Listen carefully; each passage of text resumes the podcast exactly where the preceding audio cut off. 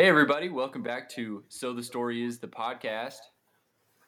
Episode five, coming to you live from the snowy eastern coast of the United States. How you doing, Torp? Hey, I'm pretty good. Uh, yeah, it is snowing here quite a bit. It was uh, cold and wet today. I, honestly, my office was closed, so I'm doing fantastic. How about you? I'm doing good. I uh, yeah, I was I was at home today as well. And uh, yeah, it's it's coming down pretty gnarly. And there was a on uh, the weather app, it said snow showers, which I you know I, we didn't grow up in snow, so I was curious. Like, is a snow shower just snow for a long time, or does that mean like wet snow? Do you know the difference? No, I don't. Yeah, I'm still learning the terminology myself, honestly. Yeah, sometimes you hear uh, sleet. Some sometimes you hear a uh, a wintry mix is tossed around quite a bit. A Other wintry times, mix. Yeah, I hear that all the time on the radio. Yeah, ah. You can expect a wintry mix this evening, and I'm like, ah, yeah. Fuck you mean? Um, yeah, the but, shit is foul, dude. The wet snow is is not fun at all. It's like kind of gross, to be honest. Yeah, it'll stick to you, and it'll also kind of pool around on the ground. I'm sure in New York that's super gross. Oh yeah, it's all it's all brown and, and nasty and horrible. So anyway, I I was hoping to breach a subject that I've kind of been thinking a lot about lately. Um, I'm in the process right now of hunting for a new job. And as a consequence, of course, I'm sending out a ton of applications to all these different people and companies who I've never uh, met or interacted with before. And of course, they haven't met or interacted with me. And in writing cover letters, especially, and to a lesser extent, um, you know, your resume itself, and also like your LinkedIn and all these weird social media things that employers, weirdly enough, pay attention to nowadays. I've been thinking a lot about, um, you know, how I present myself to the world, and especially to strangers, and especially in kind of a professional sense, I guess, given that it's such a, a nascent period in our career, right? Like I, I don't feel entirely established, um, you know, in any like given industry. So it's, it's been interesting for me to, to kind of weave a new narrative depending on, uh, who I'm applying to. And I, and I guess like you have to do that for every job and tailor yourself a little bit, but it's just, it's kind of a weird thing to, to do that over and over again. And it, it makes you wonder a lot at, at this age. Yeah, dude, absolutely. And I mean, when you're talking about personal versus professional presentation, it's so intertwined, right? At, at a certain stage. I mean, there, there was a time in which probably in school where you could kind of just be like, yo, what's up? You know, talk about anything really, but now it's it's so pivotal what you do. Um, then the core identifying factor that brought everyone together was like, oh, we all are either in college or go to the same college or whatever that is. Right. Yeah. But, um, yeah, man. I mean, that's the first thing you people want to talk about is what do you do? What do you, you know, um, what do you do professionally? And the crazy thing to me is that usually they don't even care. Which, yeah, it's not like I want people to to care about what I do. I mean, I don't I don't work for them really, but like they, but the idea that it's so delicate when you're talking about that, and you you have to say it in a way that's interesting in case maybe they want to hear more about it, and also, you know, does it justice? Um, yeah. Because you don't want to be like, you don't want to dismiss your own job because that's what you do all the time. And then uh, lastly, you don't want to bore them with it and just kind of like, who wants to talk about, they're not, no one's really trying to talk about work after work. So, you know, yeah. what's the, where, where's the balance? It's tough. I, I agree, dude. That's a super, um, presenting yourself to a new person is, is, uh, a little more complicated and nuanced, I feel. Yeah, definitely. Definitely. And it, it's, I mean, obviously it's so situationally dependent, right? Like when I, you know, in a in a personal conversation with a random person, especially one who, you know, it's a friend of a friend, I might see you again, I might not, whatever, like, you can kind of tell them whatever with probably very little, very little recourse to that. And, uh, you know, I don't mean that, like, you should fabricate, like, anything about what you do, but I always, like, tend to, to like play up what I do or sell it in an entertaining way. Um, just because, like you said, dude, people don't care at the end of the day, unless you like make them care. Cause what you're saying is super interesting or whatever. Um, right. But then like, yeah, dude, uh, you know, it's, it's weird when like that happens. I feel the stakes are like super low, but then sometimes like when my, I'll talk to my relatives who I haven't talked to in a long time, you know, they're like, oh, so what do you, what do you, uh, what do you do with yourself?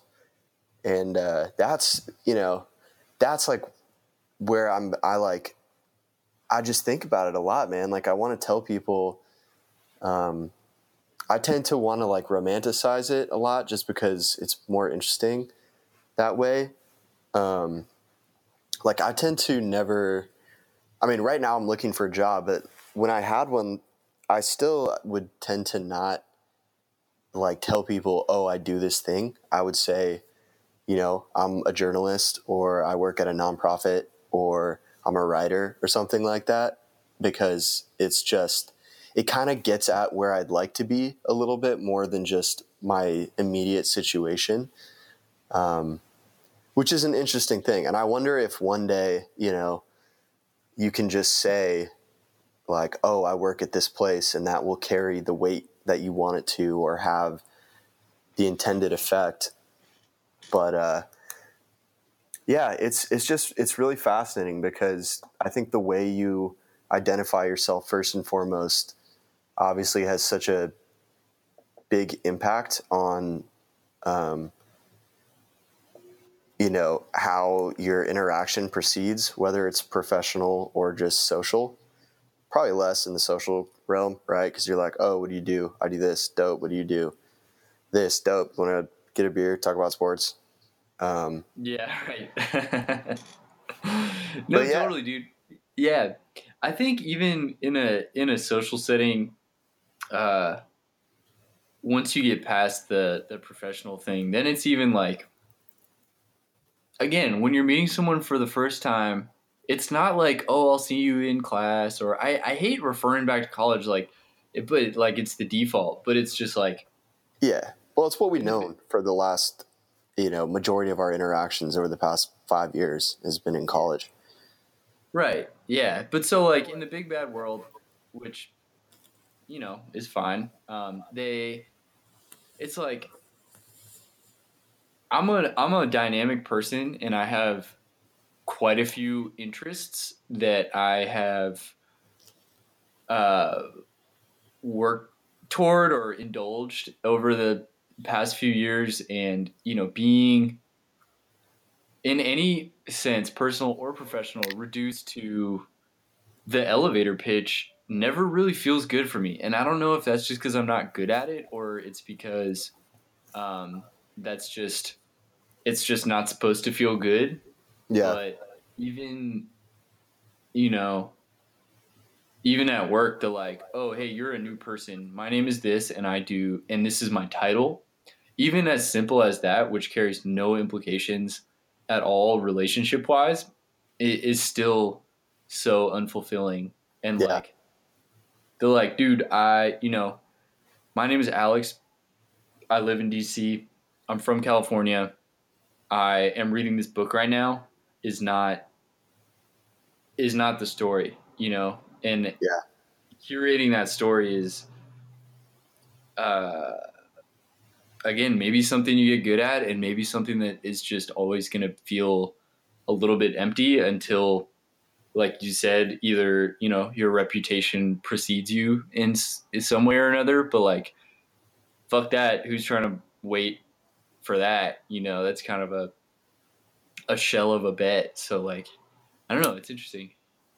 Yeah, definitely. And I think, I think your reputation can precede you in a number of ways. I mean, if you're, if you yourself are popping, then like, of course your name itself will carry weight. Or if you are some sort of like public figure, or, you know, if you are talking with someone who should know you, then that's probably the end of the story, right? Like there's an assumption about what you do, but also I think your, the institution that you work for, organization, or the title that you have within that can also um, carry a lot of weight for a lot of people, you know? Like I've met folks out here in the journalism realm when I ask like, oh, what do you, what do you do? Not knowing at all what they do.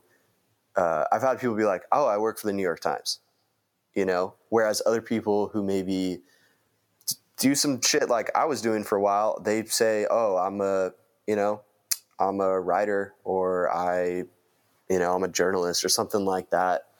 Um, so it's, it's interesting. And I, I always wonder, you know, like at what point does it really start to matter? Does it ever, you know, with, and I, I, I guess that's like a dumb question because it really just depends on who you're talking to and what the context of that situation is, obviously. But, um, I don't know. At, at this point, like, I feel like I'm, I'm out and like meeting a lot of people all the time. So I just run these little like experiments all the time to just see what folks respond to and what kind of emotion you can trigger by kind of like representing yourself in a different light.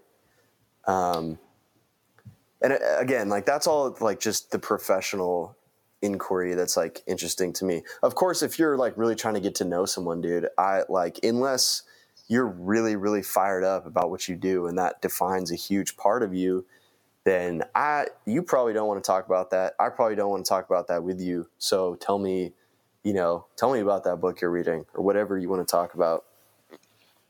Absolutely. Yeah. And I think what you're getting at in terms of the, the reflective part of it, as, at least at this stage, where it kind of is up for interpretation and, and like revision in terms of like how I can really put myself out there in a number of ways that maybe a more established person can't, uh, because of their reputation or how well that they're known. And so I've been trying to put a lot more energy into that too, man. Like, and not in a self-conscious way either, because like, you know, we both know, you know, your worth really at, at a certain point. And, but like being, like you said, testing the waters and seeing, you know, what, how does, uh, talking about myself this way or, or exposing, you know, this part of my personality or this, this layer of the onion, for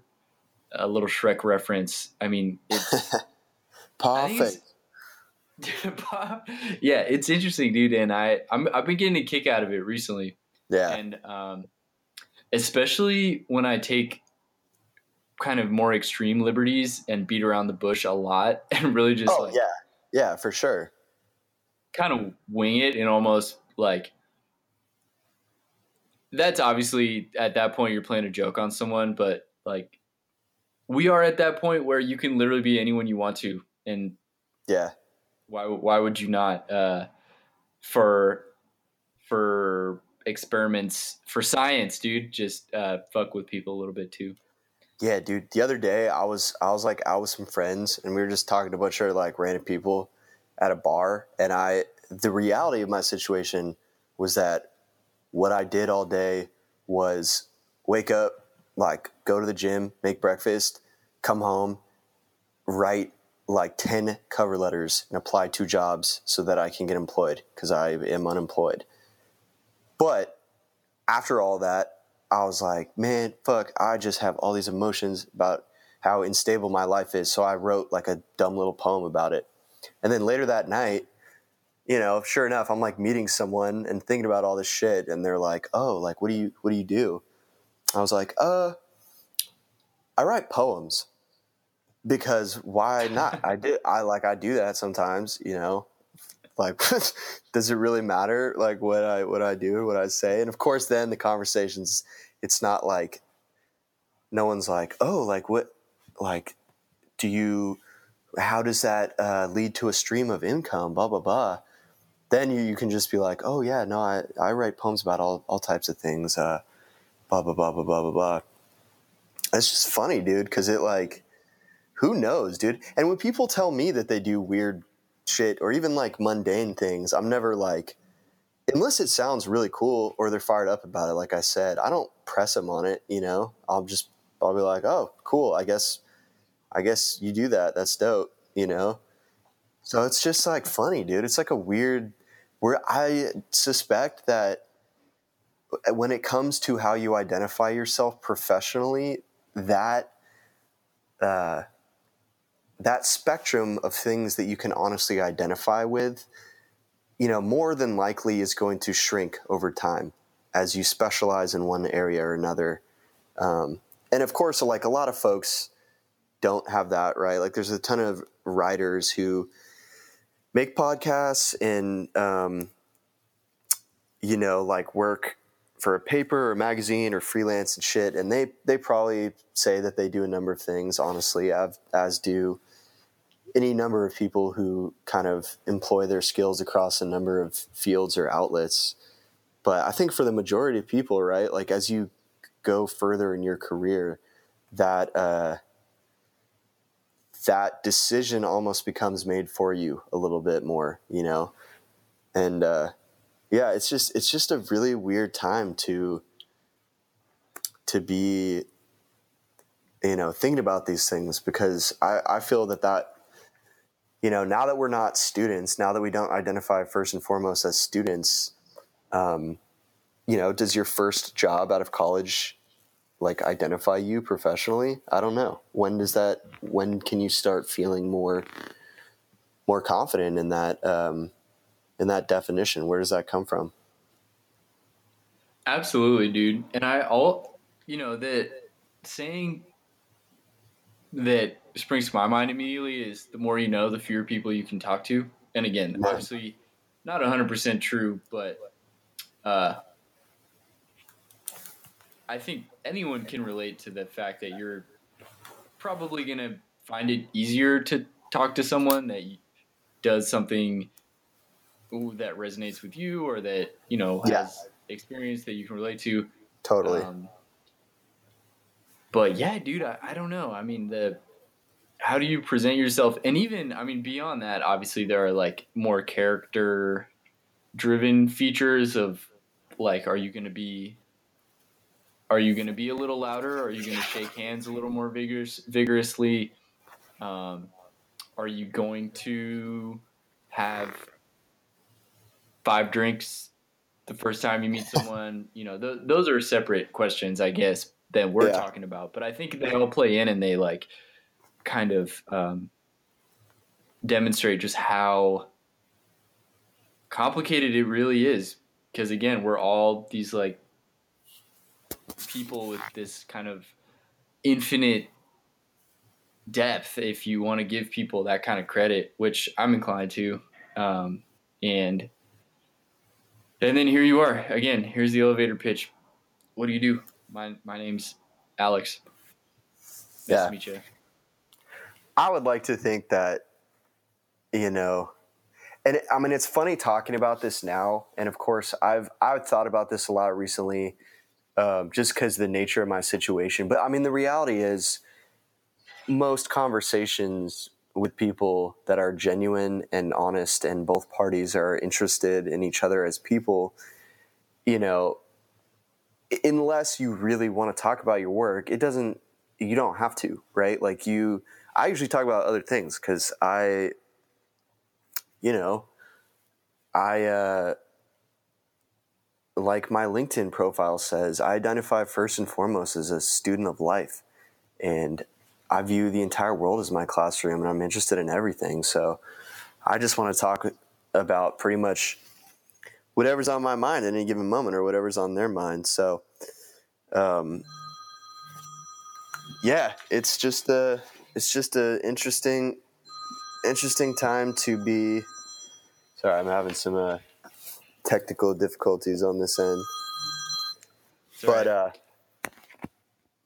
but yeah, I, I think like you don't have to talk about this all the time, but when you're forced to think about it a lot, it just, it really makes you think about um, stuff you take for granted. And uh, I don't know. I, I think when you're really like searching for jobs, a big part of that is just, um, I mean, it's self-identification. You have to take the bulk of your experience and the products of your creativity and put it on a piece of paper and tell a story about who you are using these things as evidence.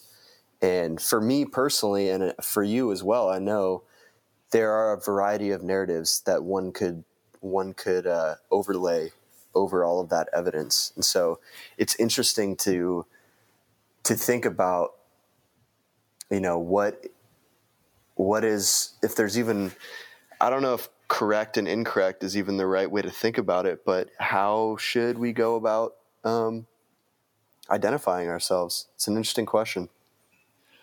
Totally. Absolutely, dude. And I think, all right, so here's a little story about how I was identified by someone else, I guess by, because eventually the, the loop closes itself, right? And if you identify yourself as a certain, in a certain way enough, other people will start to identify you as that, and then, um, and, and bring it back to you. And so that loop got closed with me recently in a way that I deflected very, very strongly, because I kind of wasn't interested in, in going there and bringing it back to me. Um, and here, that's all. Okay. So someone was like, Alex, are, is San Francisco NorCal? You know, they were looking at me as like kind of the author to, to settle a dispute as like the authority on the Bay Area. 'Cause I'm like pretty, pretty, rowdy about uh my hometown and yeah. you know what the Bay Pride is like. So anyway, so they turned to me, and I was just so I appreciated being asked, but um you know, instead of giving them the like a textbook answer, you know, what am I, an encyclopedia? What the hell? I don't know. Yeah. Like what kind of answer do you want? Um I gave them I said, well, I like to define California by its various biomes, of which there are many. And, you know, that brought up, that was my segue into like, you know, when I lived in California, I was this big like hiker guy. I like to go camping a lot. I went yeah. all over the state, blah, blah, blah. I know it better than, you know, you could ever dream of by looking at a map of the big cities, blah, blah, blah, San Francisco. It implied that, I'm sure. Yeah, I never, I didn't say that exactly. But like, it, it was this thing where like they, then they looked at me like I was crazy and wished they hadn't asked. And it was pretty funny because it was like, it was so worth it. Um, yeah.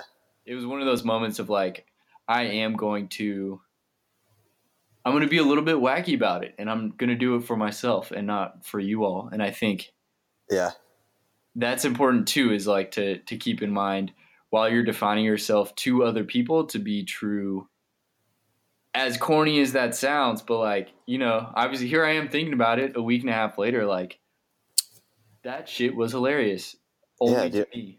So I hope you also said, yeah, obviously fucking San Francisco is Northern California. You fucking ignorant. Like, what? Are you serious?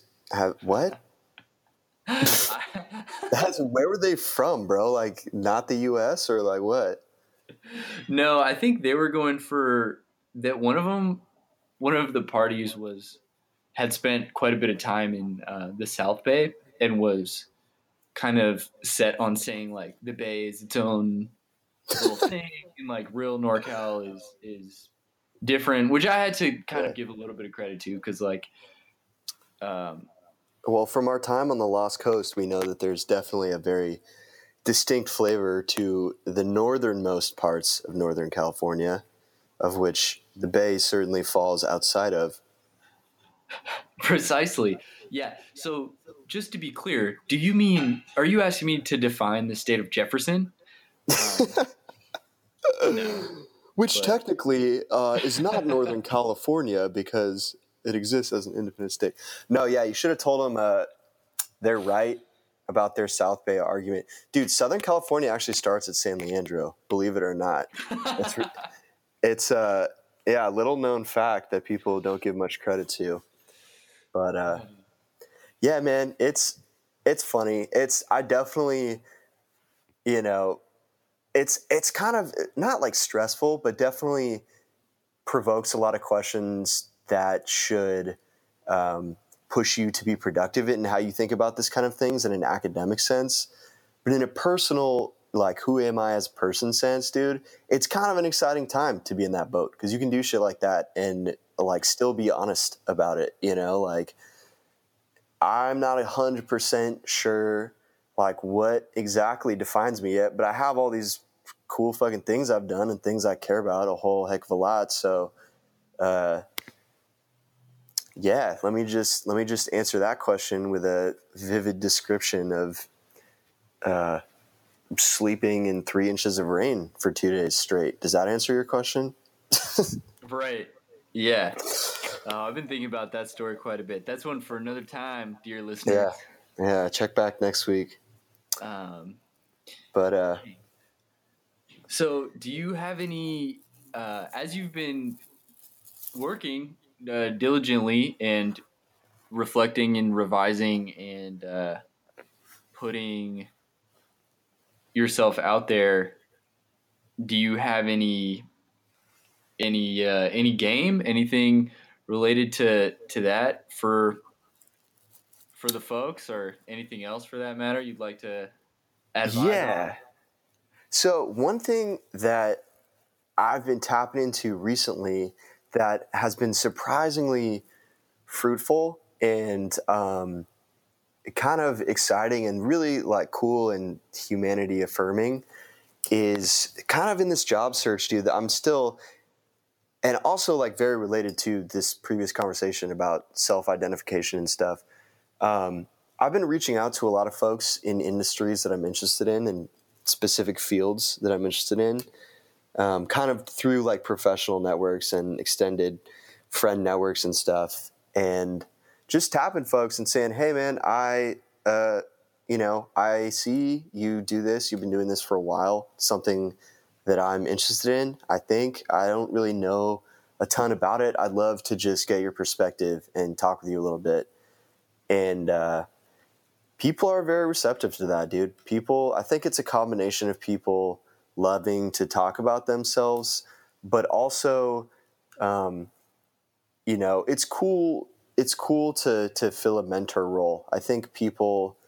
Um, especially once they've reached a certain point in their career, appreciate the affirmation that comes with having someone reach out to you and acknowledge that you are doing something. And it's funny, dude, maybe that's a, maybe that speaks to, um, you know, part of this idea of when do you start to identify with one thing or another.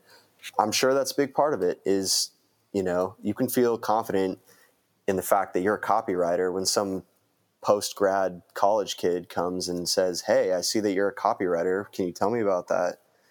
Um, so anyway, yeah, I, I've had a lot of success recently just reaching out and, and, uh, and kind of like cold calling people and just saying, I'd love to, to know a little bit about what you do.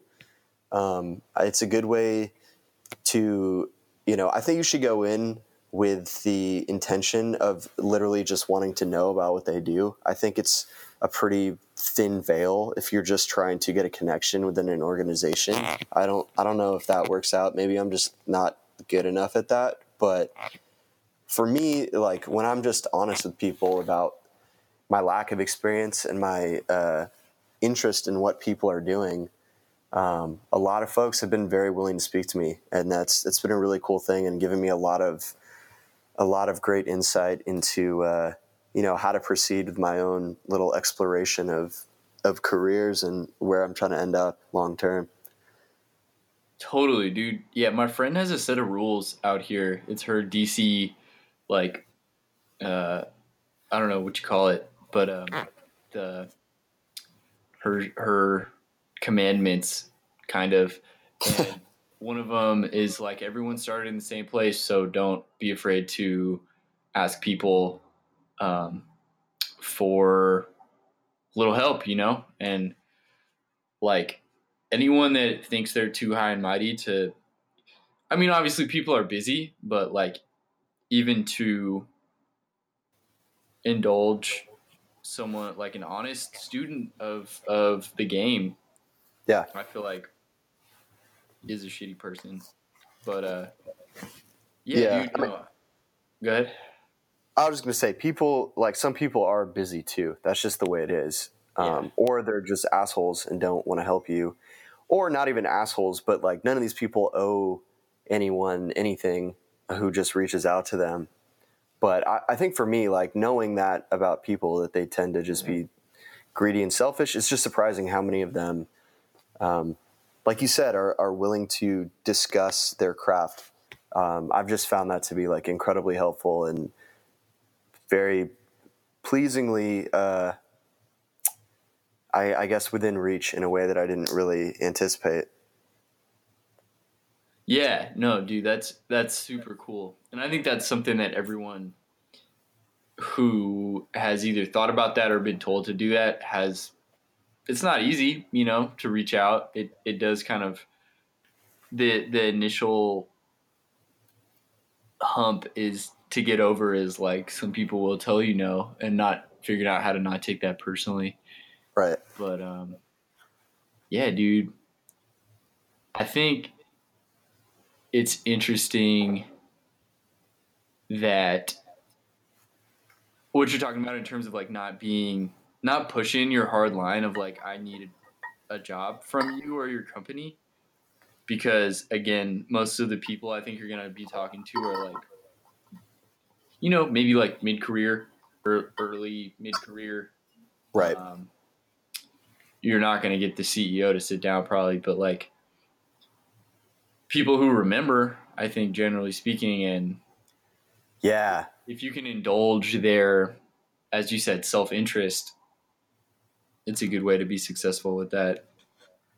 Dude, I totally had someone dude. ask me, I had a, like this kid, so D C is just chock full of interns, man. Um, and someone asked me to like, an intern asked me to get a coffee with them, and I had no idea what to say. It was crazy. I haven't been that lost for words in a long time. It was really weird, dude. It was a weird experience because I obviously was not at the place. I didn't feel where I could offer the kind of, you know, not even t- career advice, but like, what does, you know, what, what does like what I do fall into the bigger s- scheme or outline of what you might want to do once you finish school. Right. Um, I didn't have the, the breadth of knowledge to address that. And it was a trip. It was super, super funny. I, I had him meet me at this cafe, and like, I tried to be super honest, and, you know, he was very smart and nice kid. Um, but I found myself apologizing more than once. Like, dude, I'm, was more than happy to meet you here, but I, uh, you know, I hope you understand that I don't have a lot to offer, bro. Yeah. But I'll, you know, buy you a beer sometime. If you hit me back, you're probably twenty-one. Sick. That's cool, man. And I, you know, in a, in a really interesting way, there's probably lessons in that interaction for both of you guys, I'm sure. Right. Um, and so, I, I mean, generally, I think just like, I don't know if you want to consider that, uh, networking or mentorship or whatever, but just talk with people, bro, being honest about where you're at, where you want to be, um, and listening and being willing to offer people, you know, your perspective and your journey, dude, it's like a powerful thing. And I think, um, I think it's super dope that you were, you were even willing to do that with him. Cause you easily could have been like, dude, I don't, I don't know anything. Sorry. But like, that's, that's really cool, man. And I'm sure he's going to remember that when someone comes and knocks on his door, you know, one day. Yeah, no, we'll we'll see. It definitely could have. Uh, it definitely was a learning experience for everyone, it, myself included. Also, you know, I haven't done enough of that, so that's a good reminder from you to keep yeah. on, keep keep on working, man, and um, meeting people. Something I've been yeah. really trying to do when I'm relating to the self-identification thing, and this is kind of outside of the professional sphere, but like.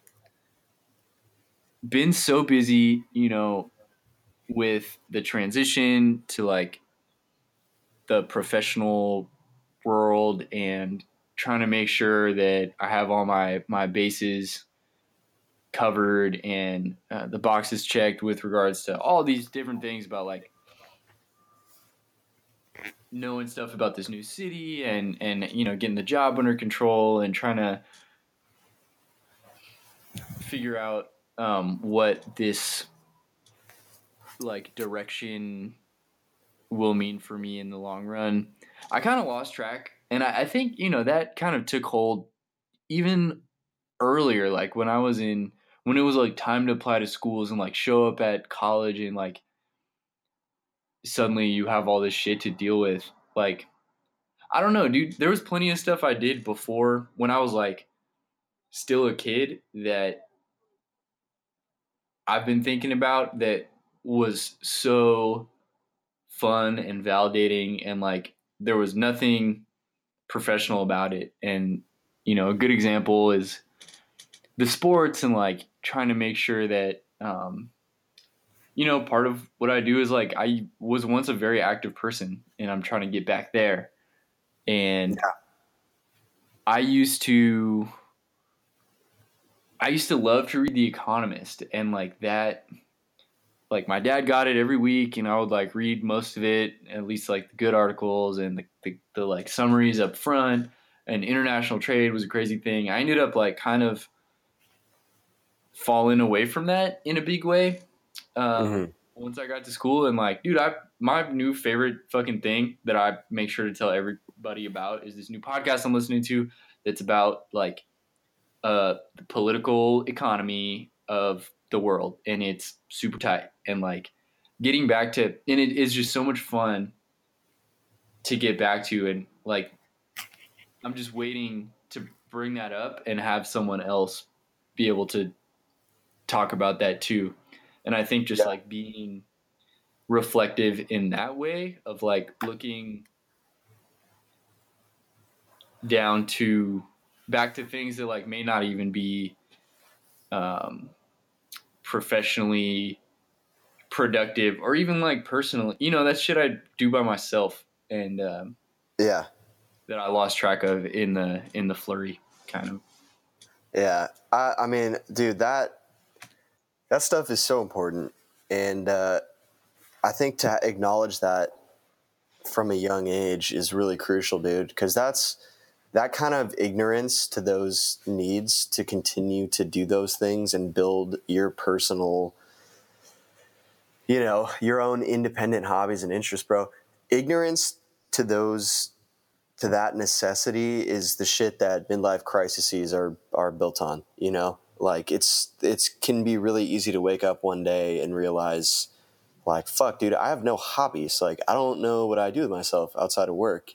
And certainly, I, I mean, I, I feel like I've seen a fair share of adults that have experienced that um, or are currently experiencing it, which is gnarly. And uh, yeah, dude, that's it's like super paramount to to your own personal happiness, dude. And and I think developing those things even bleeds into being able to be an overall, you know, productive member of society, is like continuing to to develop parts of you that have nothing to do with how you make your bones.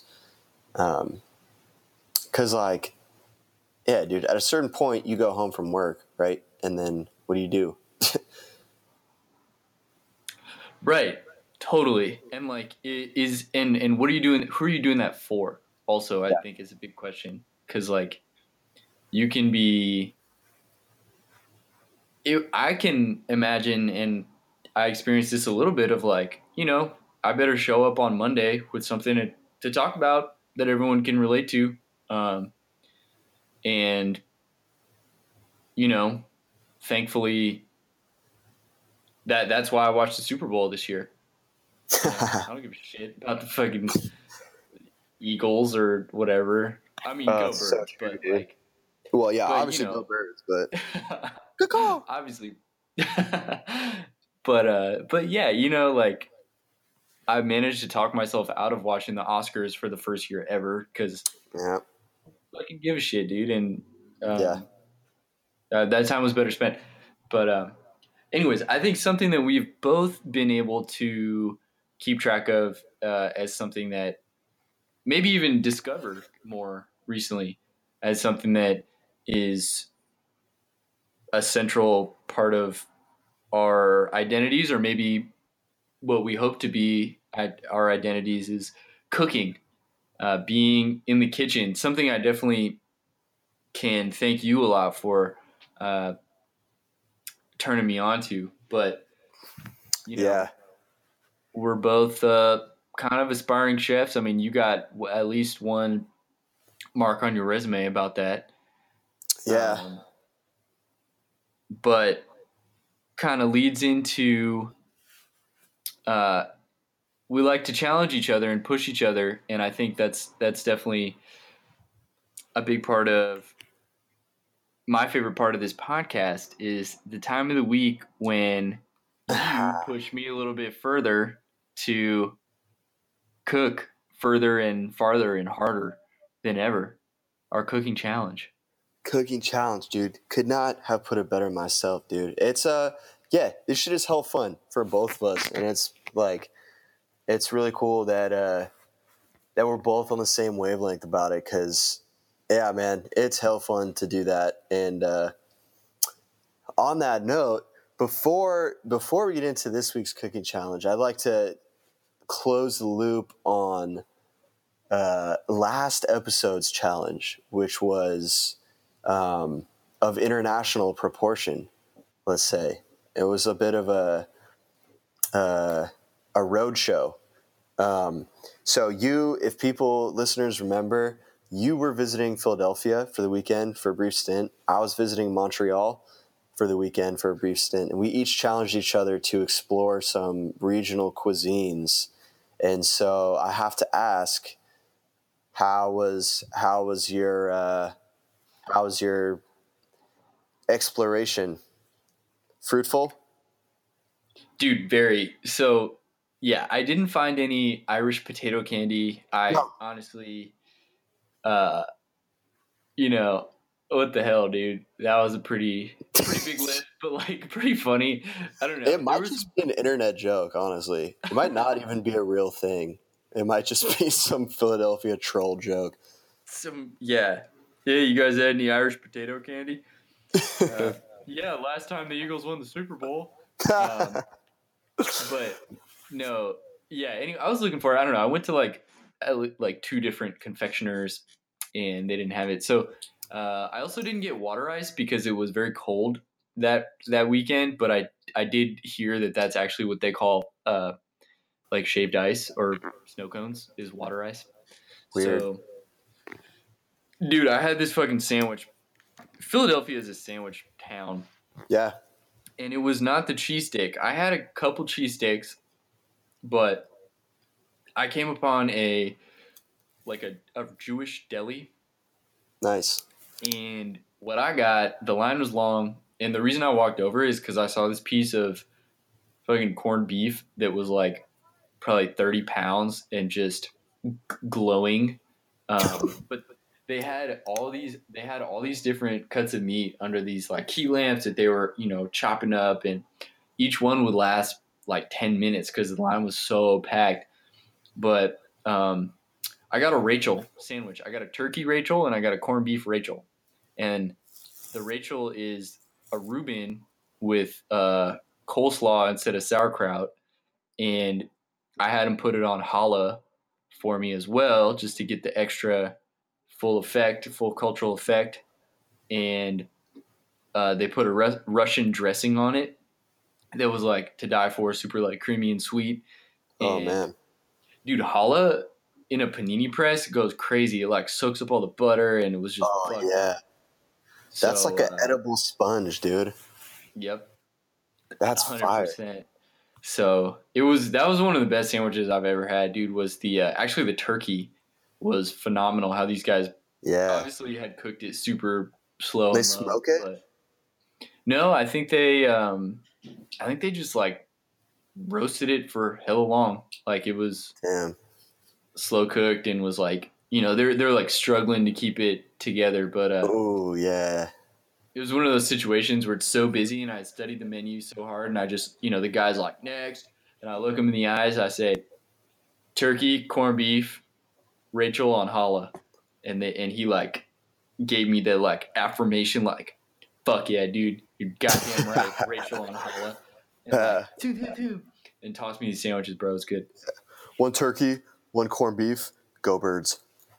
Go Bird. I'd like to wait. So how how long were you actually in Philadelphia?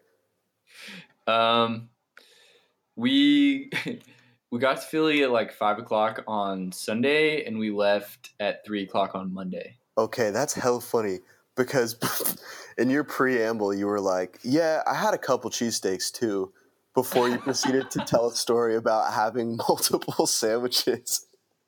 So you ate four sandwiches in the course of twenty-two hours, bro. That's that's doing Philly right, man.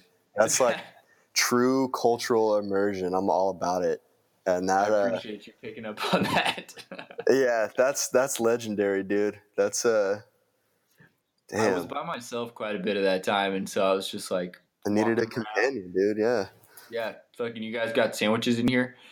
Um, definitely. So you were in Montreal, dude. What did you stumble upon? So uh, I, your thing for me was to get, uh, I believe it was called poutine râpée or something. Uh, right? It was called poutine râpée. Yeah. So here's the thing, dude. Poutine looks hella gross. Like, it looks hella gross. And damn near every place sells it. So, like, that just means that there's a lot of really bad poutine out there. Um, and so when we were up there, I had in the back of my head, it's like, all right, dude, I got to get some poutine. But, like, I don't really want to just run up on any of these shops and, like, get poutine just to do it, you know, because, like, that's – uh That, like, I'm trying to eat good poutine. I want, like, really authentic poutine that people make, not because we're in Montreal, because it's, like, actually good at this place and, like, people want to eat it. So I was keeping my eyes out at, like, every, like, decent-looking place that we we walked past for poutine. And um, long story short, dude, I just put it off until, until you know, I got a little drunk our last night and was like, fuck, I, fuck, we got to go get poutine right now. It's like two in the morning and snowing, and yeah, my girlfriend was like, "Dude, no, we're not. I'm sorry." So my the like the last option that was hella funny was we took a bus back. Um, we took a bus back from from Montreal, and right as soon as we crossed over uh, through customs and. Uh, and like stopped at this little rest stop, there was an A and W in a gas station, and they had poutine there. Oh, yeah, they did.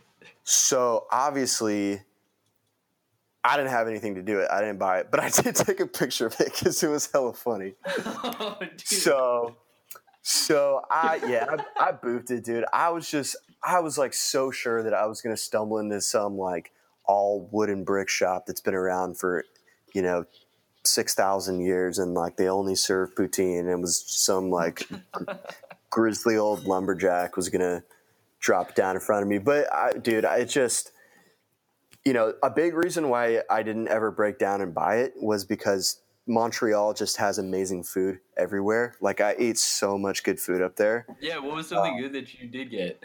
So I'll tell you, we, for the most part, we didn't, like, go anywhere, like, super fancy uh, during the day. Like, we just ate, like, at little cafes and stuff, which were uh, – Canada's, like, pretty cheap for the American dollar, which was sick. Really appreciated that. Um, so that was all good. We were just trying to, like, budget.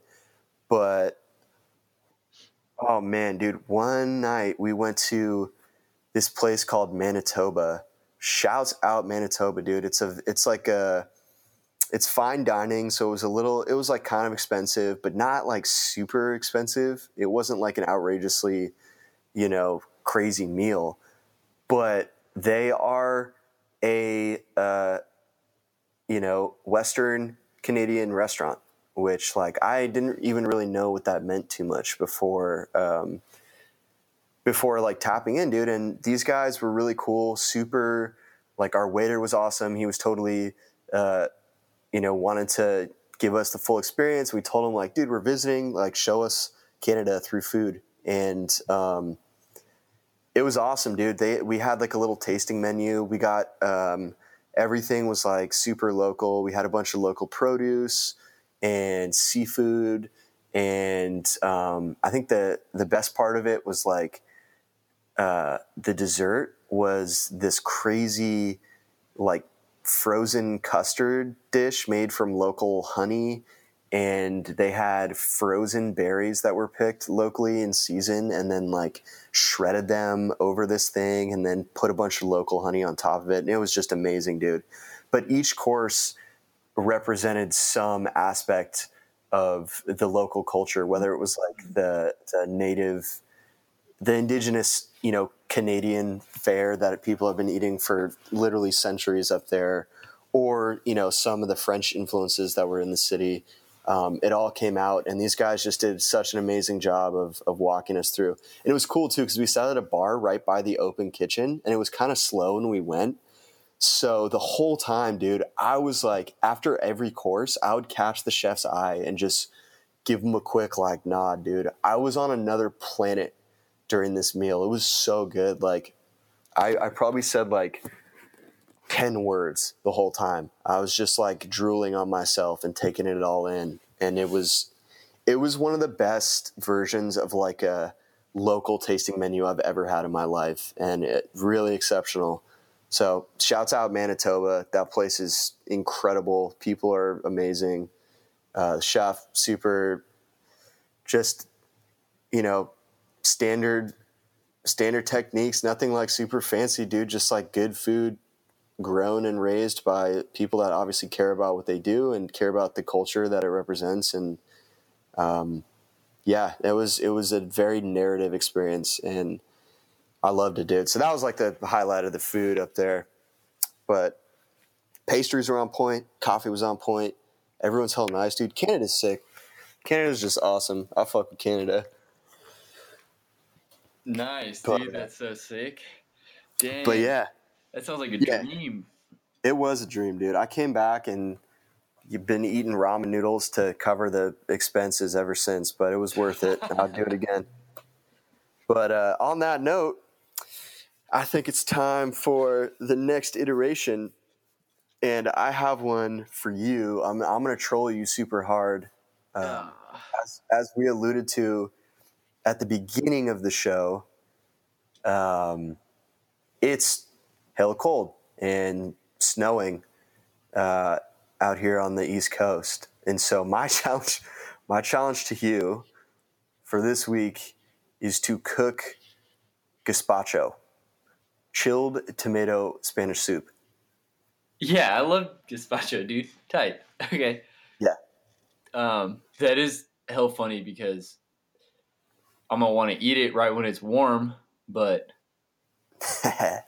I'll uh, I'll chill it down. Oh, that's awesome, dude. That's cool. Have you ever done it? I guess you can't give me any tips, but I haven't personally, but uh, my pops went on like a gazpacho binge, dude. Like, he was making it too much um, when when the tomatoes were looking right. Uh, back in high school. So um, it's fire. I mean, like, the reality is, bro, it's going to taste hella good. We still eat salads even though it's cold out, so whatever. But, like, yeah, it's it's a fun one, dude, because it's kind of like an interesting process to get to. And, like, it's a it's a really different flavor that comes out of the tomato that is typically used, I think. Like, it's a little bit less of that, like, robust earthiness and more of the the acid, like, quasi-citrusy notes that you get out of them that, like, makes a good gazpacho. So it's really fun to to experiment with that. I think you're going to have a good time.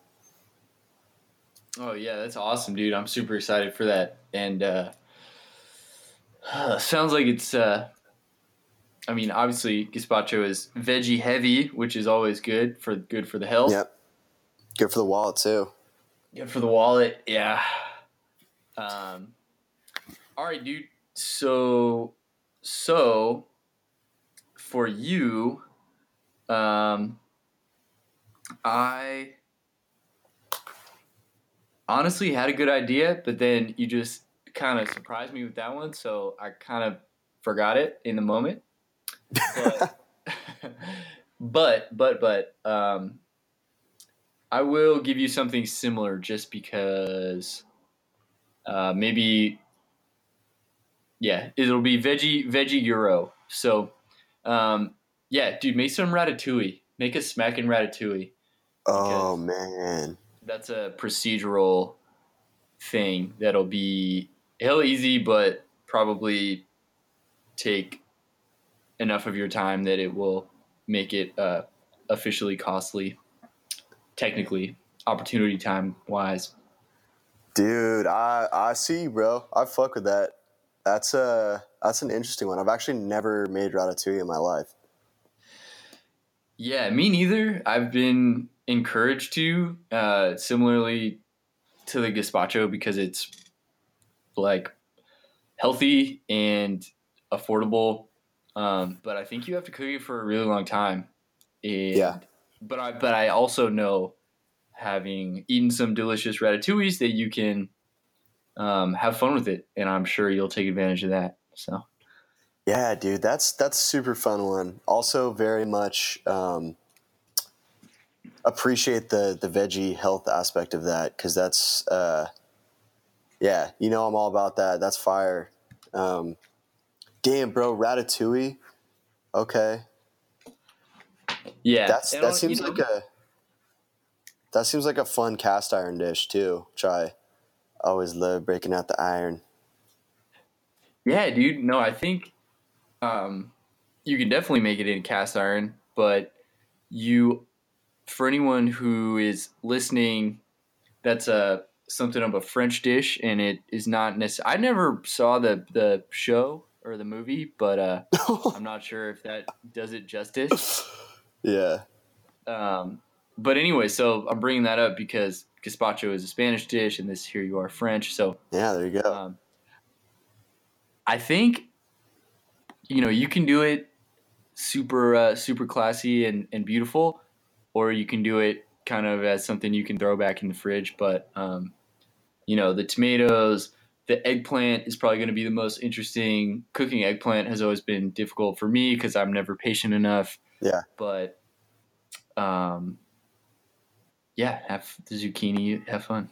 Dude, that's uh I like that a lot, man. That's um that's gonna be fun too, because I feel like it's one of those things, almost like gazpacho, that at its core, it's like a very simple recipe. But like you said, um dude, like there's just a lot you can do with it, a lot of variations, and uh yeah, dude, that's I like that a lot, dude. I I like that. I'm excited for that one. Cool. That's good. Wait, so last thing, do you want uh, you want green or red gazpacho? Uh, I'm going to leave that up to you, dog. All right. I just want a nice chilled tomato soup. I'll let I'll let you decide how that manifests itself. How that comes to you. Yeah, man. All right. Cool. Well, uh, we hope you have enjoyed this week's iteration of So the Story Is the Podcast, episode five. Stay tuned for the next one, make sure you're subscribed. We're actually on iTunes now. Yes, very um, exciting. You can just look up So the Story Is. It'll be on SoundCloud first, but uh, the way the internet works, something happens and it gets to iTunes. So um, if you prefer that, you just, you know, bide your time a little bit. But uh, Andrew, it's been a pleasure as always. So we'll catch up soon. Yeah, until next week. Have a good one, Torp. Right.